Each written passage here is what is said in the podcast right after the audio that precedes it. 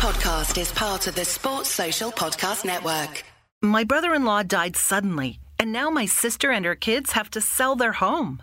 That's why I told my husband we could not put off getting life insurance any longer.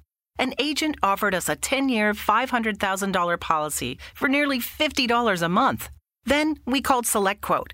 SelectQuote found us identical coverage for only $19 a month, a savings of $369 a year. Whether you need a $500,000 policy or a $5 million policy, SelectQuote could save you more than 50% on term life insurance. For your free quote, go to selectquote.com. Selectquote.com. That's selectquote.com. SelectQuote. We shop, you save. Full details on example policies at selectquote.com slash commercials.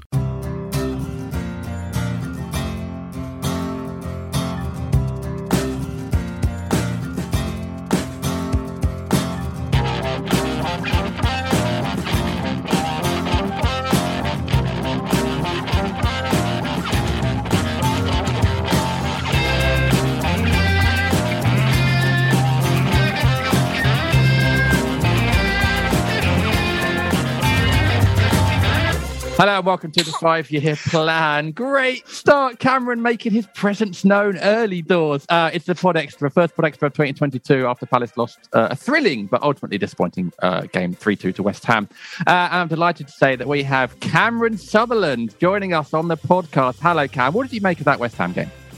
He uh, he's got nothing to say. His, his facial expressions are one of constipation. So I think that probably speaks volumes. that's about right. Yeah, I think that's pretty pretty much sums up most. I had, the, I had the same feeling waiting for goals. yeah, exactly. Uh, Rob, great to have you on the podcast. Um, how are you?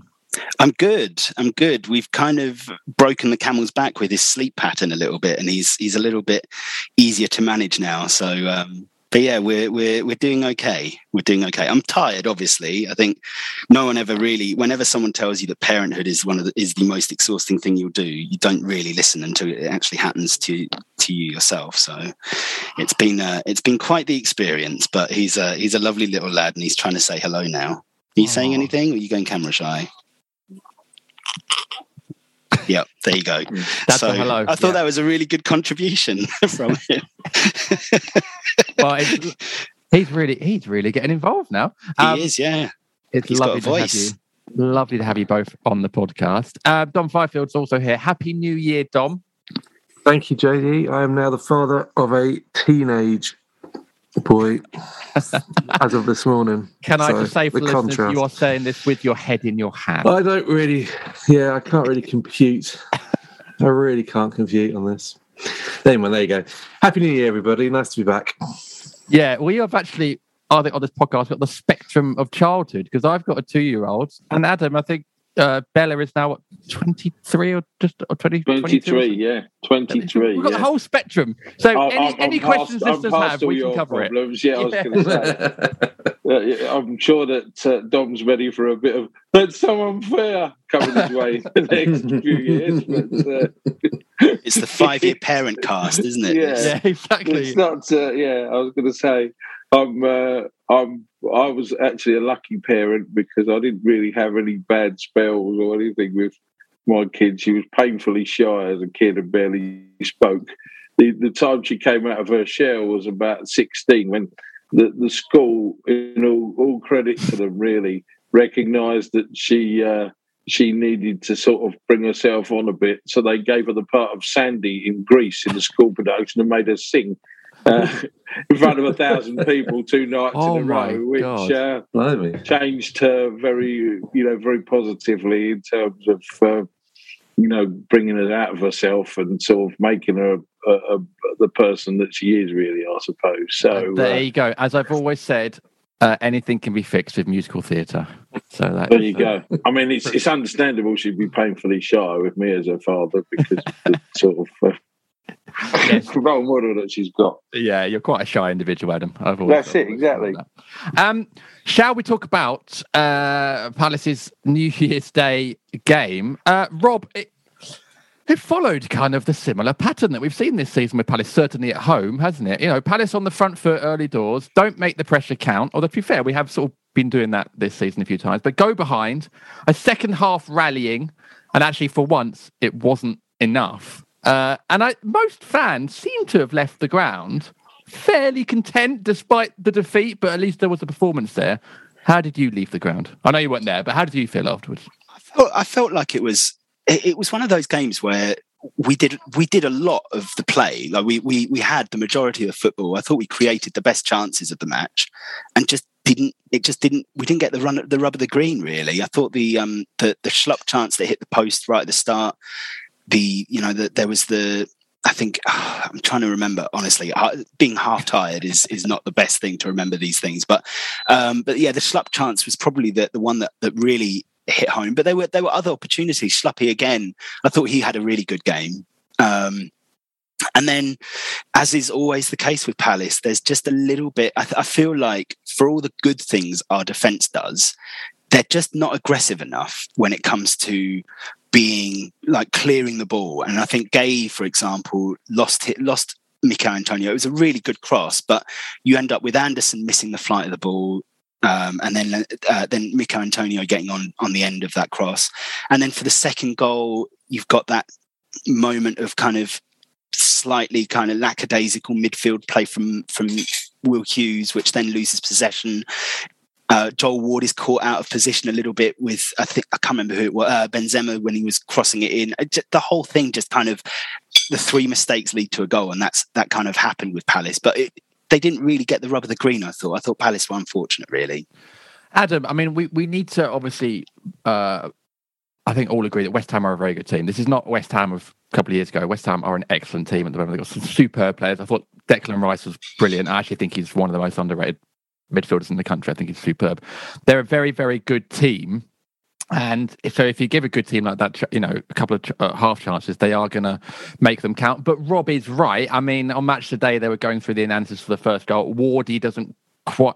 Ayew doesn't. It was something in the right position. Wardy doesn't come out quick enough to cross from Lanzini, so that leads to the first goal. Second goal, Rice is allowed to run through the midfield, and it's just it's snap decisions like that that obviously ultimately lose you the game. But this wasn't this wasn't a straightforward home game. West Ham are a very, very good team, and they will make you they will make you pay. I thought we were very, very good, very, very good. Probably as good as considering the players we had out. Probably the best we've played in terms of chance creation in the season. I would say. I mean, our XG was higher than uh, West Ham. One for you, Andy Street. But the you know, I, I I've got to say, JD, I I thought we were absolutely fantastic, apart from the sort of 10 minute spell in the first half where West Ham had sort of suddenly started pressing us very high and we lost our way a little bit in that in that spell and there were a few mistakes.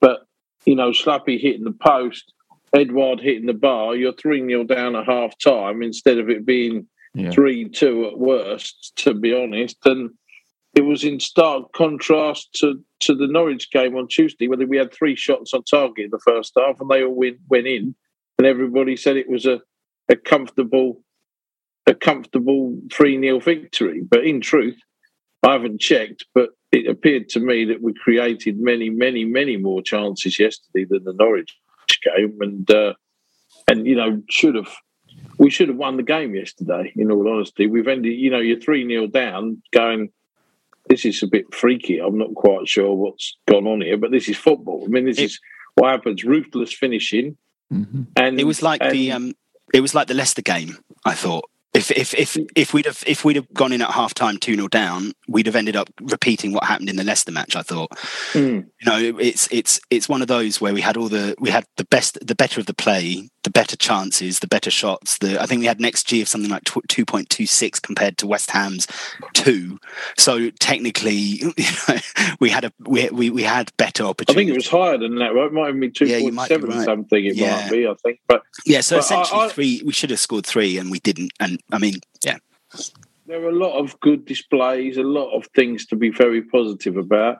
The only disappointment was the result, really. And, um, you know, it, has been a, a season where I think there's been quite a lot of games where we've achieved less than we should have done given our performance, which is probably your only real sort of frustration of the season. When we talked the other day, I said that to you, you know, that we've done well, but we should have done a little better in, in many ways because I don't think we've had many points in the season that I can think of where I've thought, oh, we got away with one there, or we were really lucky there, or whatever. But there's been quite a lot of occasions where I've come away thinking we deserve, we deserve more than that from that game today. And yesterday was one of them. There were so many good performances, you know, and again, I'm sure we'll come on as, as we go through and talk about different things. But, you know, I I think that every time there's a there's a defeat, you know, everybody's looking for sort of scapegoats, and Luka seemed to be the scapegoat yesterday with the fan base, which was really disappointing to see, particularly in the stadium when people were sort of jeering him when he's passing the ball or, or, or so on. And I haven't seen the second goal back in the full detail. I thought Luka might have overcommitted himself slightly uh, in in the press, you know, too high up the pitch, and that that allowed them to sort of um, come onto us a bit too easily. But I would um, I would say that you know I don't I don't like this this sort of new thing almost you know a side of the game that appears to to have come into our fan base where anybody who's been here a little while seems to come under the cosh, whether they're the goalkeeper, whether they're Luka Milivojevic, whether they're Wilfried Zaha, and so on. Jordan Ayew, you know, a few weeks ago. And again, Jordan Ayew is the, you know, I keep hearing and reading nonsense from people about, oh, I never see what this want to see this bloke wear a Palace shirt again, and this sort of reactionary rubbish. And uh, you know, Jordan Ayew, who, if you'd have asked me five weeks ago, would I be picking him? The answer would be no, because I thought he looked a bit off it, and although he was industrious, wasn't bringing us enough. I'd say to you for the next four or five weeks, he's been our best player by a distance. So, you know, I think there's there has to be sort of balance and understanding and a realization that people go through phases in form and there are lots of other things going on in the world and around their life and and people do come back. So that's my only real disappointment jim yesterday is that the result didn't go our way and some of the behaviour of some of the fans towards Luka in particular i thought was appalling really I yeah. just on the on the point of Luka, I actually ended up after seeing there was so much vitriol towards him on Twitter. Horrible. Um, Horrible. And and I watched it back. So I watched the first half this morning because I missed it yesterday.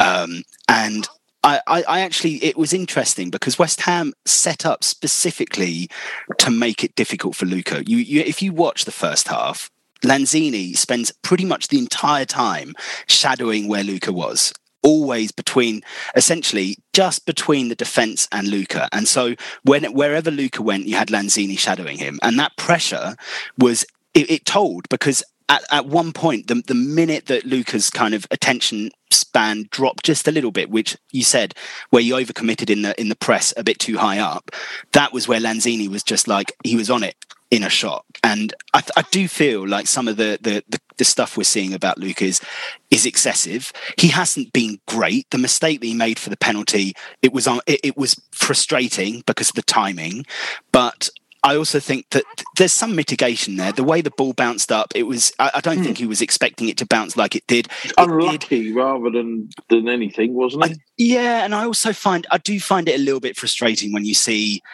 players gesticulating with the referee after a VAR decision, where it's very obviously not you know you're claiming that it hit you on the upper arm. It didn't Luka so you just have to kind of accept that. But i, I do think that we're going to have to you know, people palace fans who aren't fans of Luka are going to have to get used to it because he's going to be in that team because Kouyaté is going to the afcon.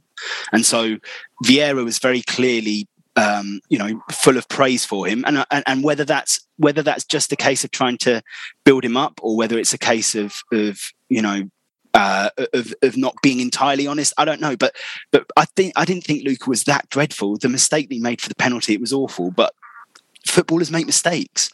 You know, uh, as I said, Gay Gay made a mistake. Let well, essentially let the the let Antonio run. It was a really good run from Antonio for for the goal, and Andersen missed the flight of that cross. You know, all of these things, mistakes happen, and it, it shouldn't have. And I don't I don't think we should really be as abusive of of Luka as as I've seen. Let's uh, bring Dom in for. Let's talk about the, the handball then, because um, well, just just on Luka in general. When I left the ground, I normally leave with my dad, so I'm like talking about Palace or whatever, and I didn't. So I just sort of in the crowd hearing snippets of people's conversations, and every single conversation was about Luka, and every single conversation was negative. People were saying, "What? Why is he in the team? I can't believe he picks him." When I was thinking, well, he's got no choice. Literally, the only other midfield choice is Jairo, who also came on and, and wasn't that effective. So at the moment, because of our injuries and COVID and whatever, he didn't have a choice but to pick Luka. I think given the choice of everyone fit, Luka wouldn't be starting. I think he'd be fourth or fifth down the pecking order. But obviously, the, the handball leading to what was in the end the decisive goal is what people are going to remember. I also agree with Rob. I don't think he was particularly terrible, but he did make this slight mistake for the handball. What was your view on the penalty itself, Dom? Because my memory from where I was sitting, I can still see it in my mind now, was that it was definitely handball because everyone around us went, oh, he's got away with that. But in my head, it was about two yards outside the box. I don't know if that's because he was jumping and in the air. And then watching the replays back, it's it looks does look inside. But what was your view on it? It was the right decision. I mean, uh, it, you can you can criticize the referee for not giving it because he's actually looking at Luka as he makes the leap and he has his arm out, but that you know it's actually a VAR probably working correctly and and giving the right decision. It was a penalty. It was careless. I've got a slightly different take on the midfield. I mean, I do have a lot of sympathy for Luka Milivojevic because I don't think he would have been in that team until very late on in the day. He wouldn't have been preparing to play. Palace weren't preparing to play him. It was Cheick Kouyaté who was going to be in that role. And I think it would have made a massive difference to Palace's performance had Cheick Kouyaté been playing. Um, but when he failed a COVID test late on in the day, quite late, about midday on, on the day of the game, um, all your plans are ripped up um, and Milivojevic is, is thrown in. I, I don't know. This this probably won't get me any any favors, but Alan Pardew called it right in his post match comments on Sky. He, he he he was he was caught cold by the whole thing. I I didn't think he was at it at all. I didn't think our midfield was at it at all. I think in the first half, and then it, I think the whole tone of the, the game changed at half time because West Ham were 3 0 up and they did pretty much, they played as we did in the second half against Norwich, uh, almost like seeing it through to the end. Um, I thought oh, our, our midfield was horrifically porous in that first half. I thought they played through us far too easily, and the, the, the, outstanding player on the pitch in the entire game was Declan Rice, and he absolutely dominated midfield. And it was eminently predictable that was going to happen. Selzy and I spoke about it in the build-up to the game. Declan Rice return from suspension for this game was a massive blow for Palace because without him, we would have won that game. We would have won that game because they wouldn't have had the same dominance in midfield and we would have still pinged those lovely passes through to our forward line. Going, don't get me wrong, going forward in the in the build up play, I thought the midfield were excellent. They, they, fizzed those passes through to to Edouard, to Benteke, to to Ayew's feet really, really well, and we cut them cut through them well. We just didn't have the ruthlessness up, up top in the first period, but but when you're playing against players who can can counter and a, canny. And Karen Carney's Karen Carney's um, analysis of that second goal was absolutely brilliant. All three of our midfielders try to do a press. They're completely off the pace on it for the second goal. They all try and do it, and actually, Declan Rice sees them trying to do that and just drops off a bit into space, receives the ball, counters, goal. Um, and I, I, thought that was the story of the first half. After about ten minutes, when uh, West Ham settled into the match, that they they pretty much held sway in the centre of the midfield and and were 3 0 up at half time. And quite frankly, you know, they've won the game in that period. That's that's that's what they've done. And it's it's a it was they'll look at it actually and for all their the, the, the praise that they offered post match and Michail Antonio, it was lovely hearing him saying Palace were great, but you know, See, I, I, I, taking praise from an opposition who's just beaten you and scored three goals in your on your home territory means nothing. Quite frankly, they could say anything. Um, we shouldn't be we shouldn't be taking crumbs of comfort from that. I'd much, much rather be horrible to play against than beating these teams one 0 Quite honestly, sometimes. But we were open, and but that's that is that isn't that isn't necessarily a criticism of Luka Milivojevic per se. That is a crit- that is that is just the situation that Palace are in. They lose a key player on the not on the eve of the game, a couple of hours before the game. Uh, and that just throws the plans. And it, and it also makes it interesting how we move ahead now because whether Kouyaté goes to AFCON or not, he's got COVID. He's going to be missing for, for a while. He's probably going to be missing for a month. Um, and I think we saw how important he is to Palace's setup, really, defensively more than anything else in that game. So we've got some pretty big games coming up in this next month. So he's going to have to find a, a, a way of of shoring up that midfield and making it making it more aggressive and defensively sound. And and the answer to that isn't going to be throwing Eberechi Eze into it, which is what was being mooted on Twitter, doing most of that. You know, let, us get him on. Let's just go for broke because we will get cut to pieces by the teams that we are playing this month if we do that in that way. We we need to find a, a way of being more defensively stable, and that may well be reverting to Luka as a defensive as the six in that system and putting Will Hughes as an eight because it was confused as to who was playing that role in that in that game. Thanks for listening. The full episode of this FYP podcast, post match extra pod, is available at patreon.com forward slash FYP podcast. That's P A T R E O N dot com forward slash FYP podcast.